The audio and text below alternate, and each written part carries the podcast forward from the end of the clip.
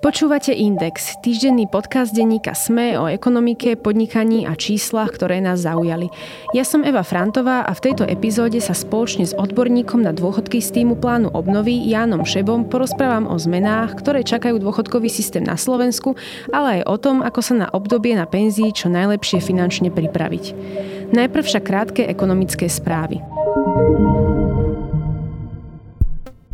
Európska komisia v útorok predstavila ďalšie návrhy, ako obmedziť obrovské výkyvy na trhoch s energiami a pomôcť členským štátom pripraviť sa na túto a budúcu zimu. Medzi opatreniami, o ktorých nakoniec rozhodnú lídry členských krajín, je aj zavedenie dynamických cenových stropov na kľúčovej burze v Amsterdame, ale aj spoločný nákup plynu v rámci únie. Viac o tom, čo pripravila komisia, sa dočítate v texte Jozefa Riníka na webe denníka SME. Šalianské Duslo pokračuje v snahe znížiť svoje náklady na energie. K veternému parku, ktorého výstavbu oznámilo minulý týždeň, sa pridá aj fotovoltaická elektráreň. Jej súčasťou bude aj batériové úložisko umiestnené v areáli chemického závodu. Spoločnosť odhaduje, že projekt bude stáť 33,6 milióna eur. Levočská fabrika firmy Helske, ktorá sa špecializovala na výrobu sadrokartónov, mierí do konkurzu. Jej materská skupina dlhuje veriteľom viac ako 60 miliónov eur a hrozí jej krach. Nové výrobné haly v Levoči sú tak na predaj a je otázne, či sa nový investor vôbec nájde. Viac o osude tejto firmy sa dozviete v článku Jozefa Rinníka, taktiež na webe denníka SME. Nemecko pre energetickú krízu umožní prevádzku svojich posledných troch jadrových elektrární až do 15. apríla budúceho roka. Členom svojho kabinetu to oznámil spolkový kancelár Olaf Scholz. Pôvodne sa si odstávkou plánovalo už na konci tohto roka. Členské krajiny však boli voči tomuto návrhu Nemecka kritické. Nový britský minister financí Jeremy Hunt zrušil väčšiu časť ekonomického balíčka, ktorý vláda konzervatívnej premiérky Liz Trasovej ohlásila len pred niekoľkými týždňami. Zruší sa aj plánované zníženie dane z príjmov. Musel tak urobiť z dôvodu, že investori strácajú dôveru v Trasovej vládu a trh s dlhopismi sa prepadá. Hypotekárny boom sa po šialených jarných mesiacoch pominul. Od leta došlo k výraznému ochladeniu, čo sa prejavilo aj pri predaji nehnuteľností.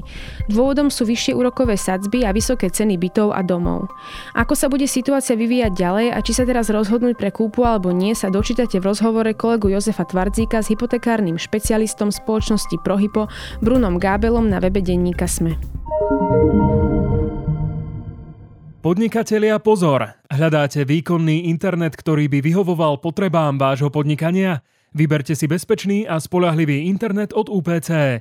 Super výkonný Office Internet 400 od UPC máme pre vás už od 13 eur mesačne. Navštívte našu stránku www.upc.sk lomka biznis a dozviete sa viac.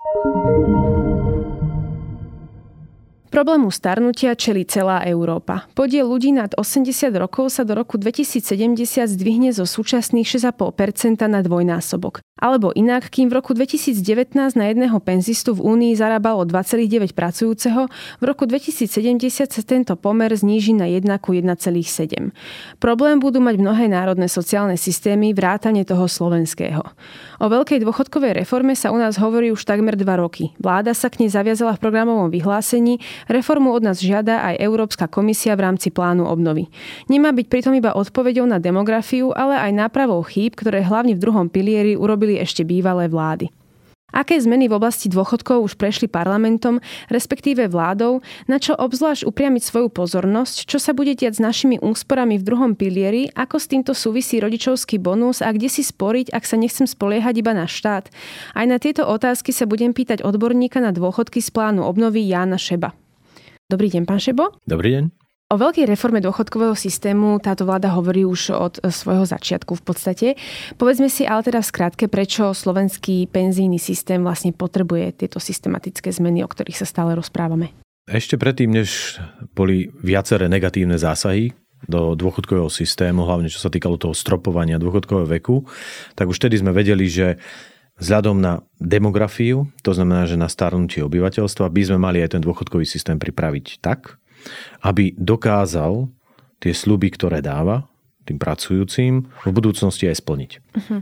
Inak povedané, úlohou bolo v podstate ako postupne, pretože nedá sa to urobiť veľmi jednorázovo alebo veľmi rýchlo, postupne ten systém nejakými malými parametrickými zmenami dostať do stavu, hlavne ten prvý pilier, kedy by bol finančne vyvážený. To znamená, že aspoň na nejakom strednodobom horizonte, berme to 5 až 10 rokov, by objem vybraného poistného postačoval na krytie vyplácaných starobných dôchodkov. Mm-hmm. Takže toto bol akože základný cieľ. Vieme, že v ňom sú nejaké dodatočné zmeny, teda zaviedli sme ten druhý pilier, ktorý áno z časti odčerpáva vlastne dneska zdroje, tým pádom priznáva, aká v skutočnosti je tam strata v tom prvom pilieri, ale za z budúcnosti tým pádom nebudú také veľké tlaky na vyplácanie dôchodkov z prvého piliera. Najprv minister práce Milan Krajniak uvažoval o tom, že novelu predstaví ako jeden ústavný zákon, tak to bolo aj z počiatku plánované. Tomu teda nakoniec nevyšlo, začal zákony predkladať ako samostatné novely, každá vlastne pritom rieši jeden ten pilier. Začiatkom oktobra parlamentom prešli zmeny v prvom pilieri. Bolo ich viacero, teda niektoré také šťastné, iné trochu menej, niektoré sú aj kritizované. Približme si teda tie, ktoré podľa vás e, pomôžu funkčnosti celého toho systému, ale aj teda verejným financiám to, čo niekedy pomôže verejným financiám, ja viem, že verejné financie sú veľmi abstraktný pojem, ale ináč povedané, to, čo môže pomôcť budúcim daňovým poplatníkom, že im štát nebude siahať hlbšie do vrecka, tak to sú niekedy že nepopulárne opatrenia, ku ktorým sa politici veľmi neradi prikláňajú, z dôvodu, že to odčerpáva ich ako keby politické body. To je normálna vec. Je pravda, že v súčasnosti sa veľmi nenosí v tom povedzme, že politickom spektre niečo ako fiskálna zodpovednosť. Mm-hmm. To vidíme po množstve krajín, vidíme to, strašne veľa výskumov je na to realizovaných, že, že čo sa vlastne deje v tejto oblasti. A tak to je aj z dôvodu toho, že volebné obdobie je len 4 roky. A, a nie, nie, nie. Skôr je to ako keby, dá sa povedať, celoeurópsky ako keby problém, že v podstate sa prestala nosiť tá nálepka toho fiskálne zodpovedného politika. Mm-hmm. Nechcem ísť ale do tejto ano. oblasti, pretože to je skôr taká akože celkom zaujímavá akademická debata, že čím je to spôsobené. Ale keď sa vrátim späť ako keby k tomu dôchodkovému systému, tak je pravda, že tie nepopulárne opatrenia ministerstvo prednieslo a za to je dosť veľmi cenené vlastne aj odborníkmi. A... Ktoré sú to teda napríklad tieto nepopulárne opatrenia? No tie nepopulárne opatrenia, ktoré sú celkom aj dobre odkomunikované a osobne si myslím, že sú veľmi potrebné, tak je napríklad to spomaľovanie tempa rastu aktuálnej e, dôchodkovej hodnoty. To je jedna z tých trojice parametrov, podľa ktorých sa vám vypočítava dôchodok. V súčasnosti jej rast je naviazaný na to, ako rastie nominálna mzda uh-huh. v ekonomike a ten nový vzorec vlastne povie, že iba 95% tej zmeny toho rastu na, sa bude brať sa, do úvahy. sa bude brať do úvahy do budúcna. Teraz to treba vysvetliť. Čo to znamená? Znamená to jednoznačne, že do budúcnosti sa budú priznávať relatívne nižšie dôchodky, ako by sa priznávali, kebyže k tejto zmene nedôjde. Oni v absolútnom vyjadrení vždy tie dôchodky budú vyššie. Ešte lepšie sa to tým ľuďom vyjadr- vysvetľuje iným spôsobom, že aby ste nemuseli platiť vyššie dane, tak v budúcnosti budete mať nižší pomer dôchodku k vašej poslednej mzde. Ten tzv. náhradový pomer bude o niečo nižší. Často sa spomína zastropovanie dôchodkového veku. To by sa malo nahradiť naviazaním na strednú dĺžku života. Povedzme si ale v praxi, ako to bude fungovať. Napríklad, keď má niekto teraz 30 rokov, na koľko odpracovaných rokov ak sa to vôbec takto dá povedať dopredu, sa má možno pripraviť. Musel by som si pozrieť konkrétne tie čísla, nejaké tie projekcie, pretože vychádza to vlastne ako keby z projekcií tej strednej dĺžky do žitia, ale skôr by som to vysvetlil takto. Dnes máme platný zákon, ktorý vám v prílohe tohto zákona o sociálnom poistení, tam myslím, že príloha 3 alebo 3a, nájdete, aký je dôchodkový vek pre ľudí až narodených pred rokom 1967. Po roku 1967 je tam napísané, že je to 64. Zatiaľ odložíme ďalšie nejaké veci, hmm. ktoré sú tam napísané. A teraz schválená tá novela zákona hovorí, že keď sa pre týchto ľudí, ktorí sú narodení pred rokom 1967 pravidelne zvyšuje o 2 mesiace, ten dôchodkový vek, tak nezastane na tej 64 uh-huh. ale aj tí ľudia, ktorí sú narodení po roku 1967, tak ich dôchodkový vek ale už nebude rásť, ale bude sa meniť. Samozrejme, predpoklad je, že to bude rast, Áno. ale môže to byť aj stagnácia, môže to byť aj pokles. Pretože bude závisieť teda od toho, koľko sa ľudia budú v priemere dožívať. Na dôchodku. Na to dôchodku. je presne tá vec. Že nebereme novonarodeného, ale tú generáciu, ktorá odchádza do dôchodku. Ešte je tam taká ako maličká zmena, taká nuanca, že kým ten starý automat, ktorý platil do toho roku 2019, určoval, aký bude dôchodkový vek na základe toho zmeny strednej dĺžky mm-hmm. dožitia za posledných 5 rokov alebo tam sa bol taký 5-ročný priemer. Teraz to už nedali sme na priemer, ale na medián, takzvanú tú mm-hmm. strednú hodnotu. Je to taká malá akože matematická hračka, ale má to veľmi významné efekty. No, toto som sa chcela spýtať na tie významné efekty, lebo veľakrát, keď počúvame starších ľudí, tak oni si to predstavujú ako veľkú katastrofu, ktorá príde a oni budú, napríklad moja babka, tak podobne, hej, ona je síce na dôchodku, ale keď sa bavím s mamou, že oni budú proste v tej práci až do konca života, tak ako im vysvetliť, že čo sa vlastne zmení a prečo je dôležité urobiť urobiť túto zmenu? Strašenie je akože celkom efektívny spôsob, ako si vytvoriť akože nepriateľa, ale znova, ideme, poďme do odbornej roviny. To naviazanie dôchodkového veku na strednú dĺžku dožitia má kompenzačný účinok oproti znižovaniu aktuálnej dôchodkovej hodnoty. Inak povedané, ak zmena výpočtu aktuálnej dôchodkovej hodnoty vám potenciálny budúci dôchodok znižuje, Zniží, uh-huh. tak nárast veku odchodu do dôchodku vám ho naopak zvyšuje. Uh-huh, že pôjdem neskôr vlastne. No, prečo? Na dôchodku by sme sa mali dožiť alebo prežiť také isté obdobie ako naši otcovia. A naše deti by mali zhruba na dôchodku prežiť také isté obdobie. Hovorí sa, že tomuto je fér. To znamená, že je to také isté dlhé obdobie. Je pravda, že naša generácia trošku neskôr nastupovala na trh práce. No tak jemne sme si užívali vysoké školy a po prípade ešte sa idem poflákať trošku po svete, vidieť, ako to tam funguje a niečo podobné, však vieme. A práve preto, keďže neskôr vstupujeme na trh práce, tak aj do dôchodku by sme mali ísť neskôr, pretože je tam stále ešte dodržané to pravidlo, že ale na dôchodku prežijem zhruba rovnaké obdobie. Akože strašenie tým, že budeme umierať za pásmi alebo niečo podobné. Ja som pred, myslím, že dvomi alebo tromi rokmi akože realizoval po firmách, že som chodil a spýtoval som sa, že koľko ľudí zomieralo na starobu pri pásoch, ešte som ho nevidel takého človeka. Ale bolo to akože zaujímavé vidieť aj z pohľadu toho, že akým spôsobom komunikovať aj vlastným študentom. V podstate takéto zmeny a akým spôsobom ich potom ekonomicky ako interpretovať. Takže toto máme tie dve také akože zásadné zmeny v tom dôchodkovom systéme.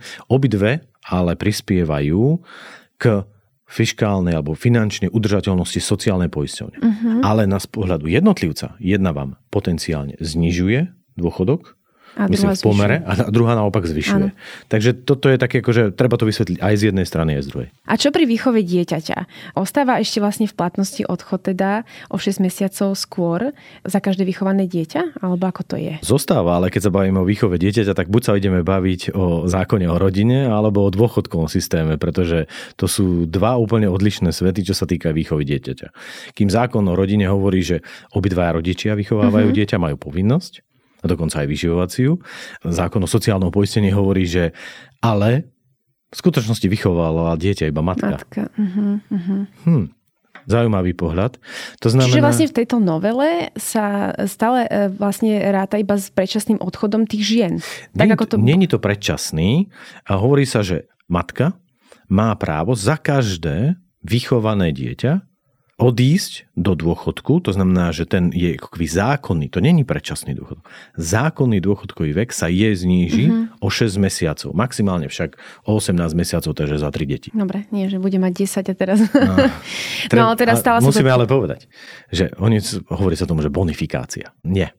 Odídete skôr, ADH je nižšia, uh-huh. počet odpracovaných rokov je nižší, výsledkom je... Čiže na tom aj prerobíte. Uh-huh. No samozrejme, áno. Však O tom to je, ale, ale, je to pred, stále... ale predávame to ako bonifikáciu. Ale je to stále len možnosť, že má možnosť, ale môže sa rozhodnúť pracovať. Samozrejme. Už ste teda aj vy sám načrtli ten predčasný dôchodok, teda ja som povedal, že to je predčasný dôchodok pri tých matkách, ale vy ste ma opravili, že teda toto nie je predčasný dôchodok, ale novela ráta s istým typom predčasného dôchodku sú teda dva. Jeden je po odpracovaní 40 rokov a druhý je vlastne, pokiaľ má človek už len dva roky do teda dovršenia toho dôchodkového veku. Tak povedzme si, prečo je táto časť častokrát odborníkmi kritizovaná a možno aký máte vy názor na tento predčasný dôchodok a kde vidíte problém? Najskôr z toho ekonomického hľadiska, že prečo je vôbec predčasný dôchodok ako kritizovaný. A je to z toho dôvodu, že dávate jednej skupine nejaké väčšie práva ako tej druhej. No, to je jedna vec. Ale ja rád sa pozerám v rámci dôchodkového systému aj vo výskume na človeka individuálne. Prečo by mi vôbec niekto mal stanovovať, kedy ja mám odísť do dôchodku? Toto je prvá filozofická otázka, ktorú si položme. Ak ja mám nasporené, mám dostatočný majetok, tak nepotrebujem, aby mi niekto určoval, kedy mám odísť do dôchodku. To znamená, že nemusím vykonávať vlastne aktivitu, teda predávam svoju vlastnú ľudskú prácu. Áno, tak áno, ale... ale tu nie ide asi iba o vás, ale ide aj o to, aby ste vy prispievali do toho systému iným ľuďom. A keď odídete na dôchodok, tak... Á, tak teraz sa bavíme. Takže predčasný dôchodok preto stanovujeme nejaké tvrdé pravidlá, pretože vynúcujeme od nejakých ľudí platby do nejakého spoločného systému a zároveň niektorým ľuďom priznávame dávky z tohto systému.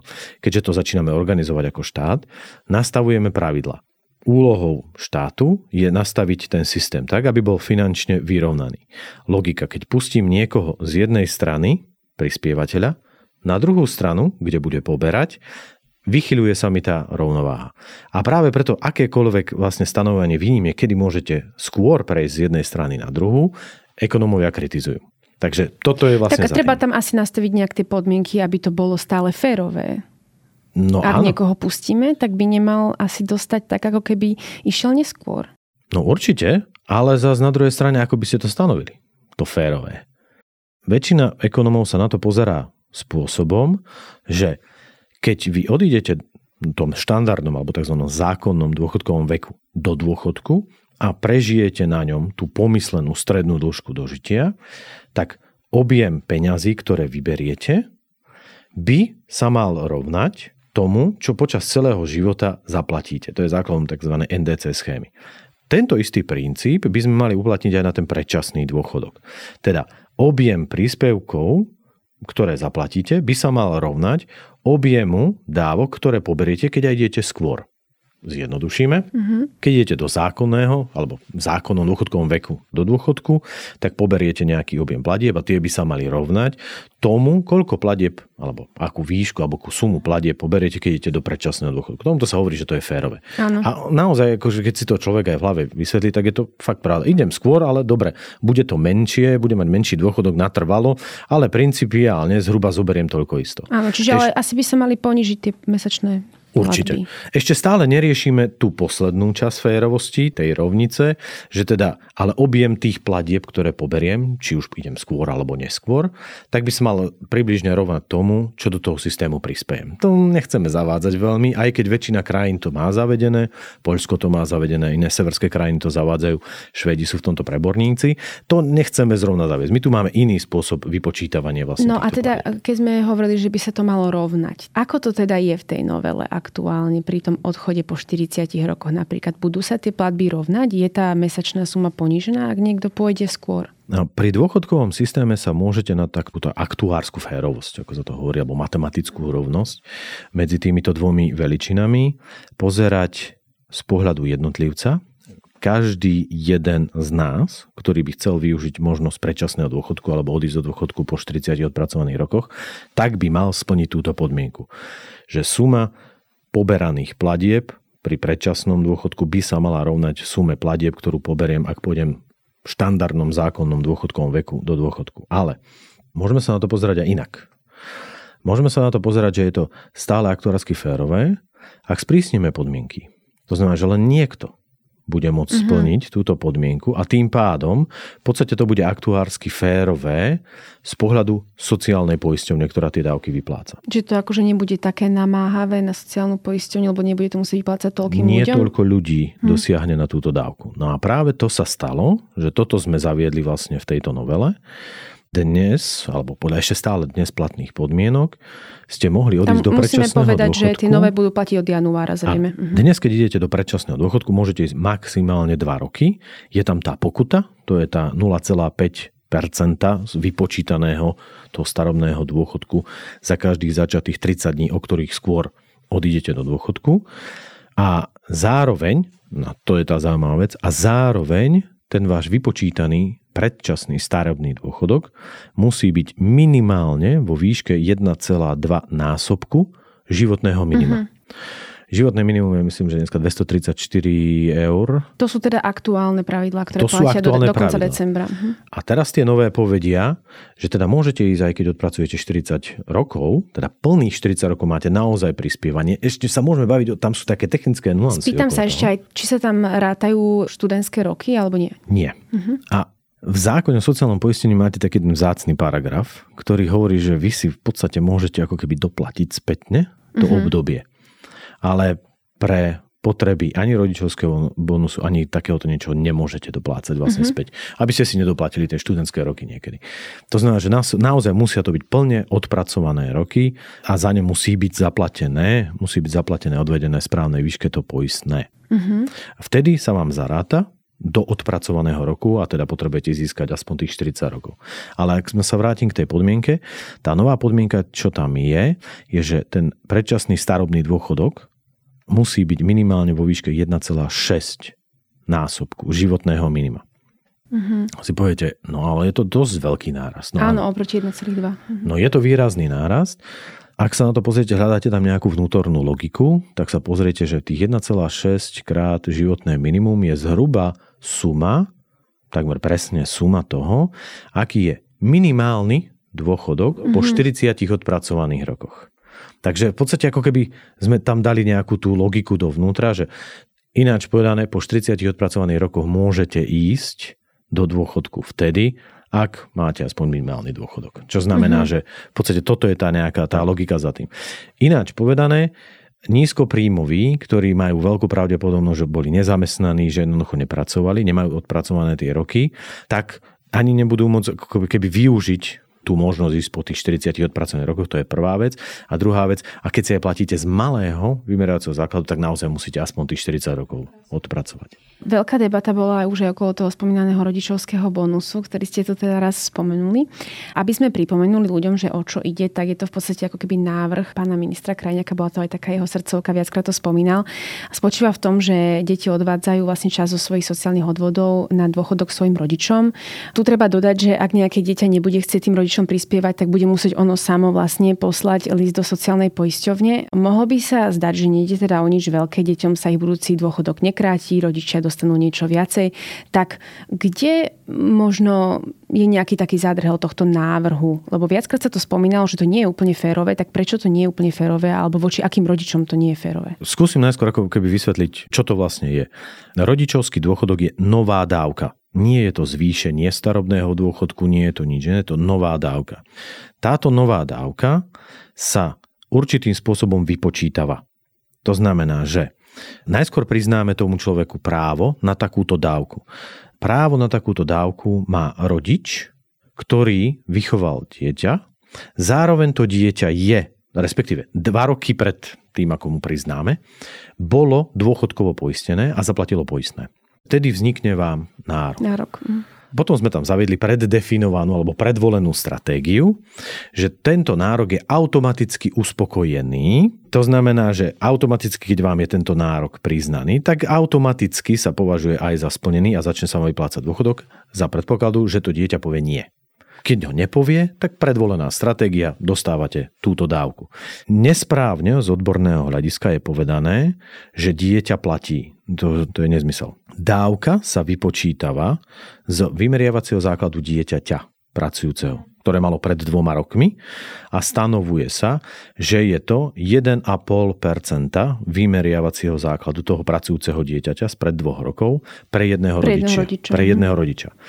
To znamená, ak aj žijú dvaja rodičia a dieťa nechce jednému poukazovať, nemôže povedať, ale obidve časti použijem, treba pre matku alebo pre otca. Takže 1,5 pre rodiča. A teraz tá vec. Dieťa to, to neplatí. To je len ako sa vypočítava. To znamená, výška tejto dávky je odvodená od vymeriavacieho základu. No tak a platí dieťaťa. to sociálna poisťovňa, nie? Platia to všetci. No ostatní, akože nie je to priamo z... Ako, tak... Áno, lebo kebyže máme zavedený to prvé pravidlo, čo som vám hovoril, že ako sa máme urobiť férový dôchodkový systém, ak platí pravidlo, že výška môjho dôchodku by sa mala rovnať sume mojich odvedených platieb a ja by som naozaj platil toto svojim rodičom, no tak by som musel zobrať z tých svojich peňazí a dať ich svojim rodičom s vedomím, že ja v budúcnosti budem mať nižší dôchodok. Toto pravidlo máme ale zavedené v prípade druhého piliera. Ja zoberiem zo spoločnej kasy, dám si ju do svojej kasičky v druhom pilieri a, a za to budem mať nižší dôchodok. Áno. Takže Dobre, treba jasne teraz... povedať, toto v takto funguje, takto sme ho nastavili. A teda v čom môžeme vidieť problém, keď sa pozrieme na tú férovosť toho, kto ten rodičovský dôchodok od detí môže dostať, ak to nie, lebo nie sú všetci rodičia, nie všetci rodičia majú napríklad e, pracujúce deti, nie všetky deti pracujú na Slovensku. Tak... Ak má byť cieľom zvýšenie dôchodkov časti dôchodcov, cieľ je splnený. Ak má byť cieľom valorizácia dôchodkov o náraz mzdy detí, cieľ je splnený.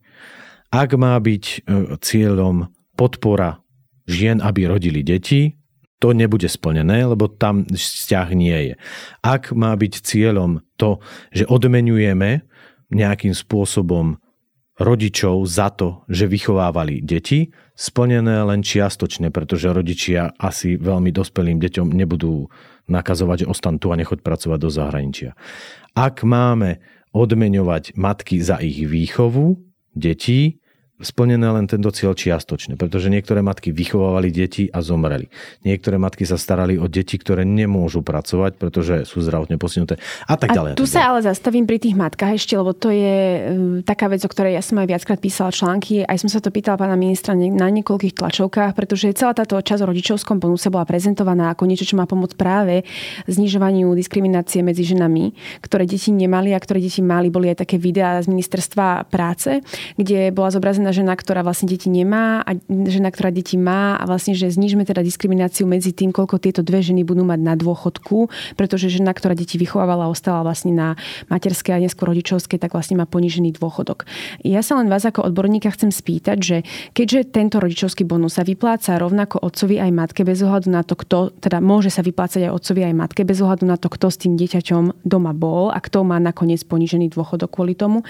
Čo by bolo podľa vás efektívne efektívnejšie riešenie, ako zdvihnúť ženám respektíve mužom podľa toho, kto bol na tej materskej alebo rodičovskej, ako im zdvihnúť v budúcnosti dôchodok, aby to bolo férové. Chcete vyriešiť cieľ, ktorý hovorí, že žena, ktorá nemala deti a venovala sa plne kariére, ano. by mala mať taký istý vysoký dôchodok ako žena, ktorá pracovala za tú istú mzdu. Áno, ale bola doma. Počas, do, to, do toho istého veku, ale čas svojej kariéry obetovala deťom. No to je veľmi jednoduché. Za to obdobie je priznáte osobný mzdový bod, taký, aký mala predtým, než nastúpila na materskú, respektíve rodičovskú dovolenku. Uh-huh. Čiže to nie je až také ťažké zmeniť. No, hlavne to nevytvára okamžité finančné tlaky. Ale do budúcna. Rodičovský bonus bol z časti kritizovaný aj pre jeho financovanie. Dlho sa hľadali nejaké financie, že ako vlastne ho pokrývať. Minister dlho nevedel nájsť prostriedky. Potom minulý rok si pamätám, že bola taká tlačovka, kde ukazoval všetky rôzne druhy príjmov, ktoré by mohli na tento spôsob byť využité. Dnes teda vieme, že nakoniec v tomto zákone, ktorý prešiel parlamentom, je aj taký pozmeňová, ktorý ráta so zmrazením vlastne tých odvodov do druhého piliera. Tie sú aktuálne na hodnote 5,5% a mali vlastne každý každoročne stúpať, ale najbližšie stúpanie teda bude až o dva roky neskôr.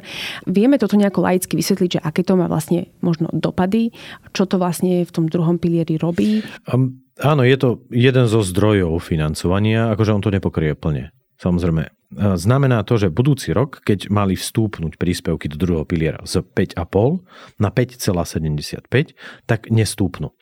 Inak povedané 0,25% z vášho príjmu, ak ste sporiteľ, si nepoukážete na váš osobný účet a necháte ho v sociálnej poisťovni. Hm. Samozrejme, logika hovorí, o túto časť vám nebude krátený, samozrejme ten dôchodok z druhého piliera. Je to maličká časť, aby sme sa bavili o číslach, človek, čo zarába priemernú mzdu 1200 eur, tak bavíme sa o 36 eurách ročne túto časy neodvediete na svoj účet v druhom pilieri, necháte ju v sociálnej poisťovni a vieme, že tak či tak tá sociálna poisťovňa má jeden balík a z toho bude vyplácať aj teda tento rodičovský dôchodok. Celková odhadovaná suma, keby sme to brali čiste matematicky, že máme 1,7 milióna sporiteľov, že majú v v podstate priemernú mzdu, tak sa bavíme niekde okolo 60 miliónov. Zrejme to bude niekde ako keby nižšie, pretože nie všetci pracujú, nie všetci prispievajú. Takže niekde medzi 50 a 60 miliónmi sa bavíme, že v podstate sa ako keby nepresunie do druhého piliera. A keď sa napríklad niekto na toto môže hnevať, že vlastne v jeho záujme nebol nejaký rodičovský bonus, on si proste chcel každý rok odkladať väčšiu tú časť priamo do druhého piliera, aby mal ako keby väčšiu mm, nejakú moc nad tými svojimi peniazmi, aj keď teda druhý pilier sa častokrát mení podľa toho, ako sa politici rozhodnú, ale mm, chápete, čo myslím, že ak niekto takto napríklad uvažuje, vieme mu to nejako logicky vysvetliť, alebo Odvody do druhého piliera prechádzajú systémom verejných financií. V momente, ako ich zaplatíte sociálnej poisťovni, tak sa stávajú okruhom verejných financií. Prestávajú byť až v momente, kedy sú vám pripísané na váš osobný dôchodkový účet. Až ten, na ten, keby vám chcel siahnuť v podstate ako keby štát, tak v podstate to môže robiť len vyvlastnením a len za náhradu a tá náhrada je exaktne, absolútne každý deň vypočítavaná.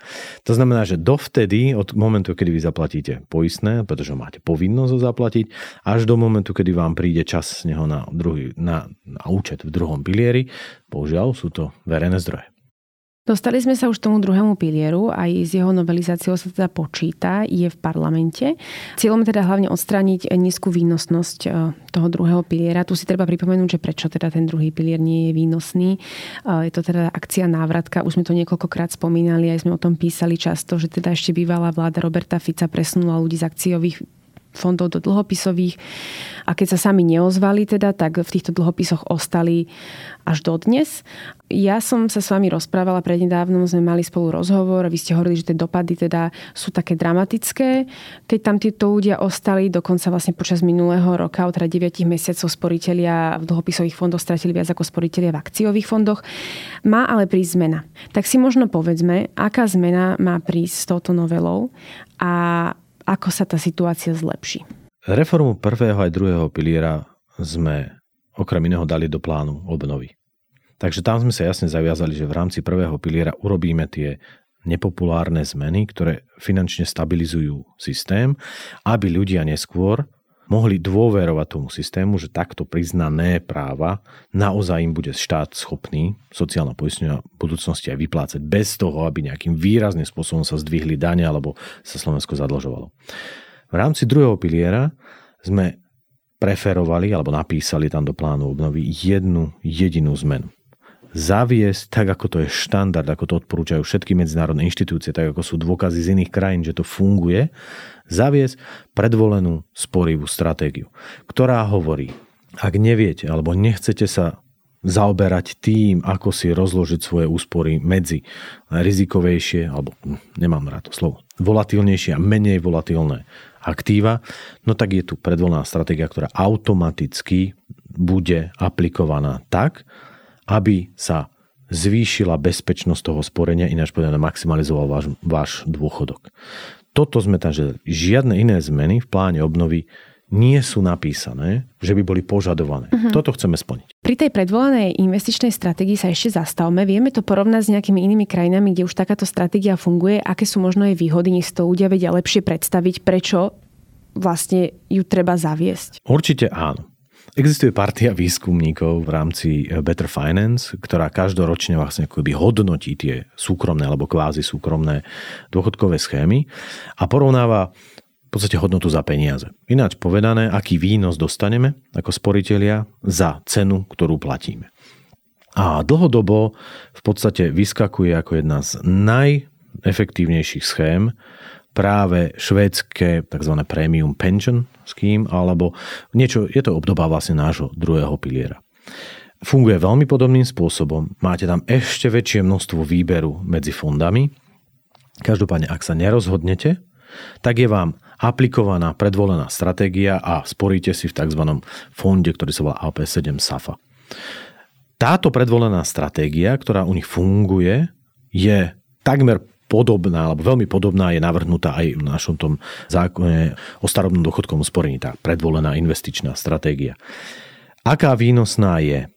Viem, že kolegovia, nemohli sa robiť reklamu, ale kolegovia výskumníci z oranžovej obálky práve takéto niečo porovnali, že teda aká výnosná tá stratégia je. Tá stratégia za posledných 21 rokov a od roku 2010 ona bola trošku ešte zmenená. Porovnali ju, myslím, že odkedy vznikol druhý pilier na Slovensku a jednoducho preukázali, že tam výnos bol okolo 500% oproti 50% na Slovensku. Inak povedané 10 násobne. Uh-huh.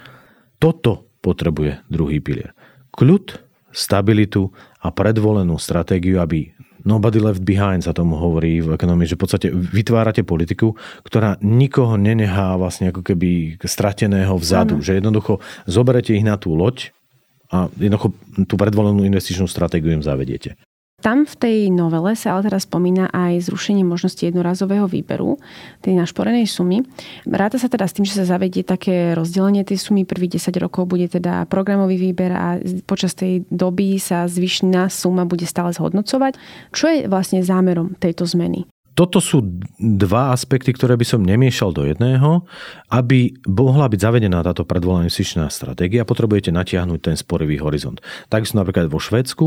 Vo Švedsku je Aby natiahnuté... mali ľudia vlastne čo najväčšiu možnosť, čo najviac si usporiť, lebo keď tam majú dlho tie peniaze, tak... Už síce aktívne neprispievajú, ale z toho majetku, ktorý tam je, tak je stále ešte investovaný z časti aj do akcií, aj do dlhopisov a hlavne v tých akciách, tej akciovej zložky je síce viacej kolíše, ale má tendenciu sa vlastne ako keby zhodnocovať uh, výrazne viacej nad infláciu.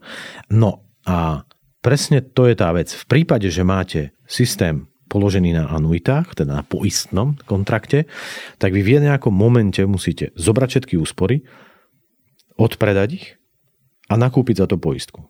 Poisťovňa časť z toho zaplateného poistného nainvestuje do technických rezerv, aby vám do budúcna dokázala uh-huh. ako mhm. keby vyplácať vlastne tú slúbenú anuitu alebo ten dôchodok. Ak takéto nejaký systém chcete mať, musíte relatívne skoro presúvať svoje úspory do dlhopisov, pretože aj poisťovne vzhľadom na reguláciu investujú prevažne do bezrizikových dlhopisov, i keď v súčasnosti by sme mohli povedať, že sú rizikovejšie ako akcie. A ak chcete teda predlžiť ten investičný horizont, aby sporiteľia mohli mať väčšiu časť stále v akciách, teda potrebujete aj zmeniť tú výplatnú fázu, teda navrhnúť tam produkt, ktorý nie je poistný, ale je stále sporivý. No a to je programový výber, niekde sa tomu hovorí, že systémový výber alebo e, program withdrawal. A práve preto sme aj potiahli, alebo ten návrh je, aby v podstate tú prvú polovicu života, ktorú sa máte možnosť potenciálne dožiť na dôchodku, aby ste mali ten programový výber. A tým pádom väčšiu časť môžete mať v akciách a tie akcie môžu ten tým pádom zarábať. A z tej druhej polovice zčerpáte vlastne ten programový výber. Tá druhá je vlastne nainvestovaná. No a to je zmena výplatnej stratégie. Ale vy ste sa spýtovali potom ešte aj na jednorazový, jednorazový výber. výber. Lebo ja vám poviem len, že ozvali si mi aj niektorí čitatelia po našom rozhovore, ktorí sa pýtali, že či je to akože fér, že oni sa e, upísali k druhému pilieru s tým, že ako sa aj budú môcť potom niekedy tie peniaze vybrať a bude to na ich vlastnom rozhodnutí a zrazu sa im toto má zmeniť. V dôchodkovom systéme sú nešťastné zmeny, ktoré robíte na ľuďoch, ktorým ste už slúbili iné podmienky. Platí to tak pre prvý pilier, platí to aj pre druhý pilier. Ak sa vrátim k tomu prvému pilieru, preto v podstate môžete zavádzať novinky, ale mali by, oni majú dvojgeneračný nábeh. Mhm. Lebo nemali by ste ich zavádzať, že rušíte existujúce získané práva alebo niekomu dávate iné. Robí to zlotu v tom systéme. V podstate robíte ho nestabilným, robíte tam potenciálne nejaké tie neférovosti môžu vzniknúť a toto je v podstate príklad aj v druhom pilieri. Najskôr bol povinný, potom bol dobrovoľný. Dobrovoľne sa ľudia rozhodli, lebo boli nejaké podmienky. Áno, je to súkromnoprávny kontrakt, v tom kontrakte sú nejaké veci napísané. Vy teraz to zo zákona chcete zrušiť, ten jednorazový. To sú nešťastné veci, ktoré keď máte takýmto spôsobom stále menený ten systém, že neviete ho ako keby zaradiť, není postavený na tých jasných princípoch, ukotvený, že toto sú tie princípy, tak vytvárate takéto situácie. Ja osobne som veľkým fanúšikom zmeny tej výplatnej fázy, som trošku ako keby pre nových, ktorí by tam museli povinne vstupovať, keďže je to základný systém, by som nemal problém akože povedať, že je to základný systém, idete tam tak či tak povinne z prvého piliera. Tiež si nemôžete vybrať kešom všetky svoje kvázi zaplatené poistné, tak aj v druhom pilieri je obmedzená táto možnosť. Vieme ale, že tu máme veľmi ten systém už viac, viac menej dokrútený, sú tam povin, ľudia, čo išli povinne, ľudia, čo tam išli dobrovoľne, sú tam podmienky a práve preto pre nich ako keby rušiť nejaké benefity je extrémne ťažké. A musím povedať, že logika potom hovorí, a to už nahráva možno iným ľuďom, logika potom hovorí, že keď takýmto spôsobom zásadným chcete meniť nejaké veci, tak na Slovensku máme šport, ktorý sa volá otváranie druhého piliera a tým pádom v podstate ho otvoríte po jednom, keď sa vám to nepáči, tak choďte preč. Tým pádom v podstate viacej peňazí naženiete do sociálnej poisťovne, ale naopak zhoršíte vlastne udržateľnosť toho systému. Takže toto sú také ako keby už potom hry, ktoré ako ekonóm a ako človek, ktorý v podstate vidíte, ako sa dizajnujú tie dôchodkové schémy po svete, už sa na to pozeráte tak, že no a už tu máme znova ten istý problém. Na záver by som chcela ešte prejsť takým zopra praktickým radám. Hovoríme teda, že častokrát sa tie politiky menia aj pri tom druhom pilieri a podobne, tak možno, ak je niekto mladý človek, pracuje len zo pár rokov, chce ísť e, do dôchodku s istotou, že bude mať relatívne podobný, ale aspoň nejaký taký príjem alebo teda štandard ako doteraz. Čo má teraz teraz e, spraviť aktuálne? Čo si skontrolovať, na čo dbať najviac? Životná kariéra každého človeka je unikátna. Aj keď dvoch ľudí, rovnako starých, s rovnakým vyštudovanou školou, s rovnakým zázemím pustíte do toho sveta, aj tak budú mať iné životy ako nejaká univerzálna rada akože existujú, ale je dobré si to sledovať a nastaviť si to. Znova, nechcem robiť akože reklamu, ale výskumníci práve preto, aby ľuďom pomohli s takýmito otázkami, tak postavili tú oranžovú balku, ten portál, kde si to jednoducho nahráte, ten výpis prvého piliera, druhého, tretieho, aj z ostatných, nahodíte si tam investície, svoje dodatočné nejaké majetky, čo máte, alebo naopak, čo máte poistenie, alebo nejaké úvery a ono vám povie, ona vás kontroluje, že či ste na tom dobre, kde sú rizika, ako si to upraviť a ako v podstate maximalizovať to bohatstvo. Ale toto je presne tá univerzálna rada. Mali by ste mať všetky tie informácie na jednom mieste a prístupné on demand. Zároveň by ste tam mali aplikovať nejaké základné poučky, ktoré sa ale v čase prejavia individuálne alebo inak na každého z vás.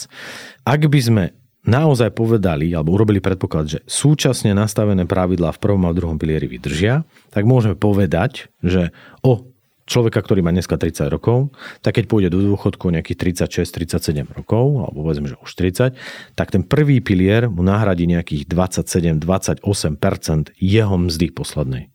Čo nie je veľa. Je to veľmi máličko. Tých 20% by vám mal dať druhý pilier, stále ste na nejakých 47-48%. A tým pádom vy potrebujete dodatočné formy sporenia alebo budovania kapitálu alebo investovania, už nech si ich nazvete akokoľvek, ktoré vám pomôžu. Na Slovensku je tretí pilier, kde veľa zamestnávateľov je ochotných prispievať Nemáme ho tak veľmi podporovaný oproti iným krajinám, je tu absolútne biedna štátna podpora. Akože fakt to v podstate aj práve preto on stagnuje a on by potreboval veľmi zásadný impuls, akože kopnúť dopredu. Tam musíme ale povedať, že tiež sa chystá novela aj tretieho piliera, aj o tej sa hovorilo, ale... Tak skončila 15. januára, alebo kedy to bolo, kedy v podstate bolo zmietnuté zo stola tie zmeny.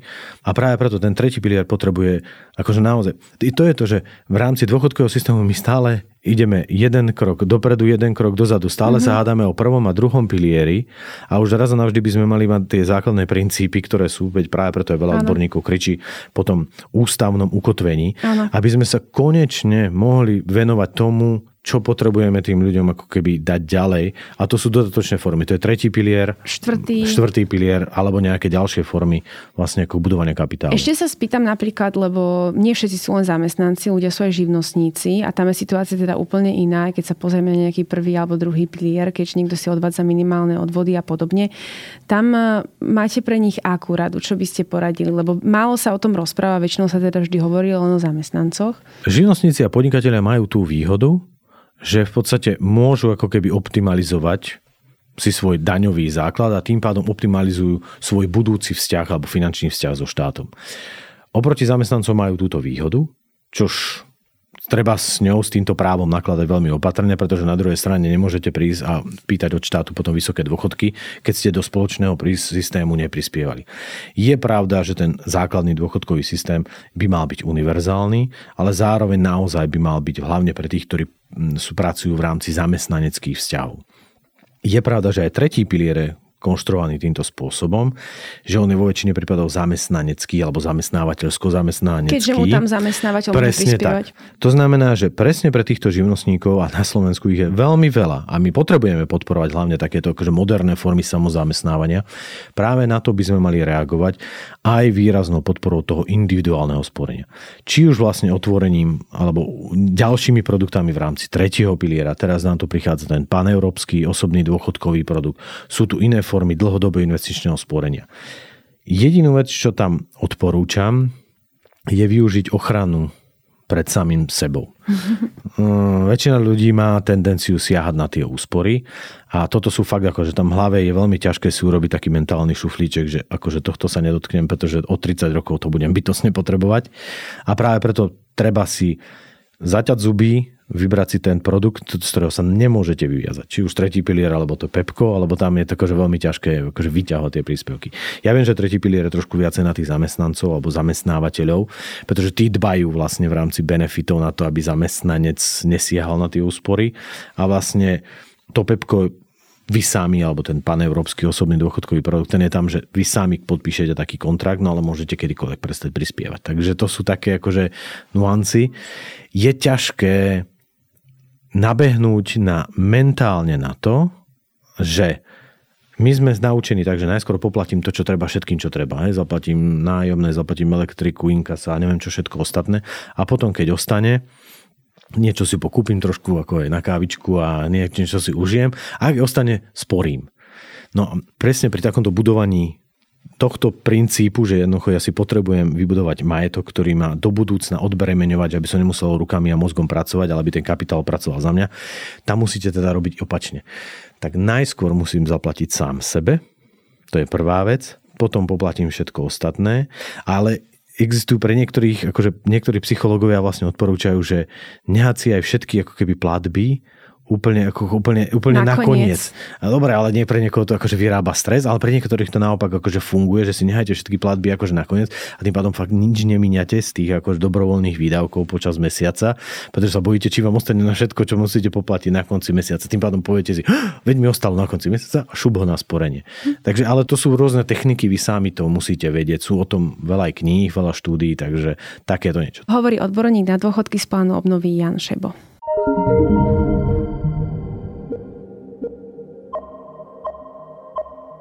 Samozrejme, že vás budeme informovať aj o ďalších zmenách, ktoré vláda v tomto smere pripravuje. Ak sa ale chcete o téme dozvedieť už teraz niečo viacej, odporúčam si prečítať môj rozhovor s pánom Šebom, kde sme sa bavili o úskaliach druhého piliera, ale aj článok kolegu Jozefa Tvarcika, kde vysvetľuje konkrétne časti tejto reformy. Link na oba články nájdete v popise tejto epizódy. Počúvali ste Index, ekonomický podcast denníka SME, ktorý vo štvrtky nájdete vo všetkých podcastových aplikáciách, ale aj na webe denníka SME. Som Eva Frantová a na tvorbe podcastu sa podielala aj Marek Franko.